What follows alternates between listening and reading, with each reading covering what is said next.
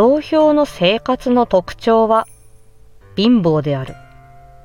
兵士の一人ぶちというのは、1日5合の米を食うとして、年間1石8斗2升5合。普通、二人ぶちと3、4石の米が買えるぐらいの銭が給料だが、銭で塩、味噌、焚き木、炭、油を買い、普段着るものも何とかしなければと考えただけで、足が出るくらいの白球、嫁を取るなど思いもよらぬというのが実態のようだ。小屋の周りにウコギを植えて生け垣にするのは、わかめを摘んで食うというのもさることながら、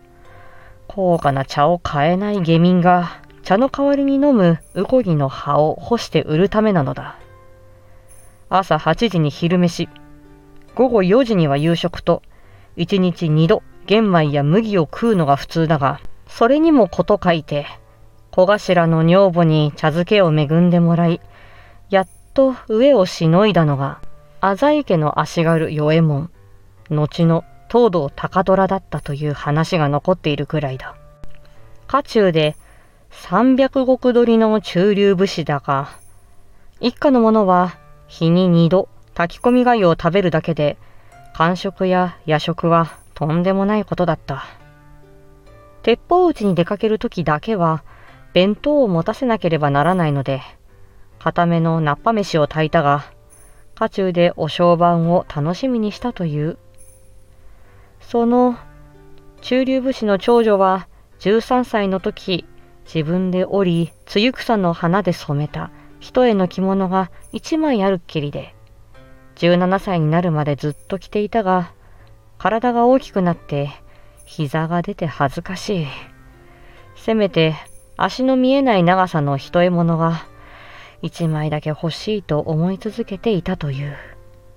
300石取りの侍というと、幕藩時代なら雑兵足軽の6人も抱え、数人の下働きに貸し付かれて暮らす身分だから、その雑兵の暮らしの貧しさは、押して知るべしだ。足軽の年俸は大名家によって違うが、一貫門から六貫門くらいまで、平均三貫門といったところか。戦に出れば同額の戦時手当が支給されるから、2倍にはなる勘定だが、平時はこれっきりである。三貫門という銭で、買える米は平均して6石くらいだが、徳川の天下になると麦が2石、米は4石というのが普通の足軽の給与で、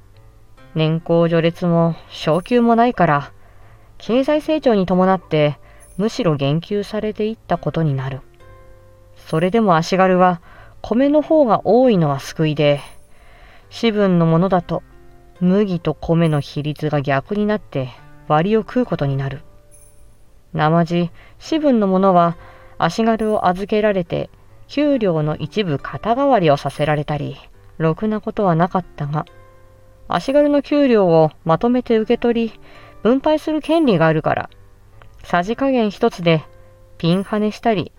えいこひいきのうまみもあったろう。